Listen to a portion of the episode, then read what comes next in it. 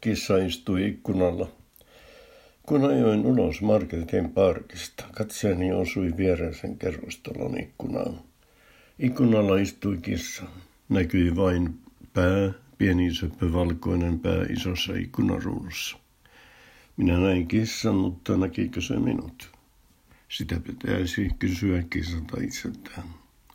Mitähän siinä pikkupäässä liikkui?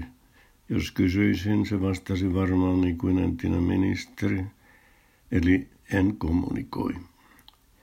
Se kissa siinä ikkunassa oli niin söpö, että pienen häviävän hetken mietin, ottaisinko kissan seurakseni ikkunan laudalle istumaan kutomaan pientä sukkaa, niin kuin siinä vanhassa lorussa. Kissa istui ikkunalla, kutoi pientä sukkaa. Älä itke tyttö rukka, itkus menee hukkaan.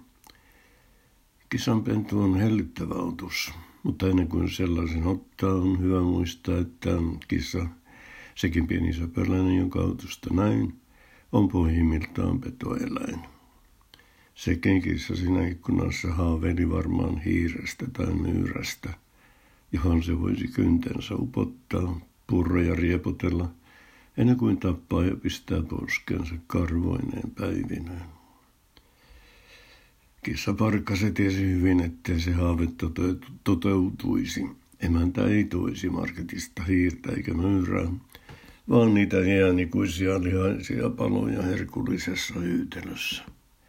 Miksi se emäntä itse syö niitä, kissa mietti. Minulle voin tuputtaa. Vaikka en kissaa otakaan, olen kuitenkin enemmän kissa kuin koira-ihminen ja ylpeä siitä. Tutkimuksessa on nimittäin havaittu, että kissa-ihmiset ovat koira-ihmisiä älykkäämpiä, ja siihen on myös selvä syy. Kissat ja koirat viihtyvät erilaisissa ympäristöissä. Koira-ihmiset ovat paljon ulkona, käyvät lenkeillä ja puhuvat toisille ihmisille. Ei kovin älykästä. Introvertit ja herkät kissa-ihmiset sitä vastoin viihtyvät kotona, lukevat kirjoja ja tekevät muuta älykästä. Kissat kun eivät kaipaa lenkitystä. Edith Södergran rakasti kissoja. Södergran on kansainvälisesti tunnettuin suomalainen runoilija ja epäilemättä hyvin älykäs. Suomen ruotsalaisena hän kirjoitti ruotsiksi. Edithin kissan nimi oli Totti. Erässä runossaan Södergran kertoo naisen ja kissan kohtaamisesta. Tässä ote runosta suomennuksena. Kun eukko arvaamatta kohtasi kissansa kaivolla ja kissa emäntänsä, se oli suuri ilo heille molemmille. Mutta kaikkein suurin ilo oli se, että Jumala oli vienyt heidät yhteen ja tahtonut heille tämän ihmeellisen ystävyyden neljänätoista vuotena.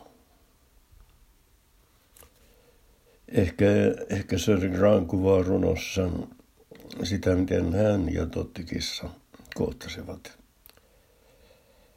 neljätoista vuotta on pitkä aika kissan elämässä. Mutta parhaimmillaan kissat voivat, voivat kuulemma elää jopa yli kaksikymmentävuotiaaksi. Totille on pystytetty myös muistomerkki. Sen jalustassa on kaiverrettuna Södergranin kirjoittamat muistosanat, jotka kuuluvat suomennettuna näin. Ei kaikkia olentoja ole luotu sitä varten, että niitä rakastettaisiin. Epäilemättä muistolause viittaa Totti kissaan, mutta se voi viitata myös Södergranin itsensä. Ehkä muistolause oli tarkoitettu myös yleispäteväksi totuudeksi. Ei kaikkia olentoja ole luotu sitä varten, että niitä rakastettaisiin.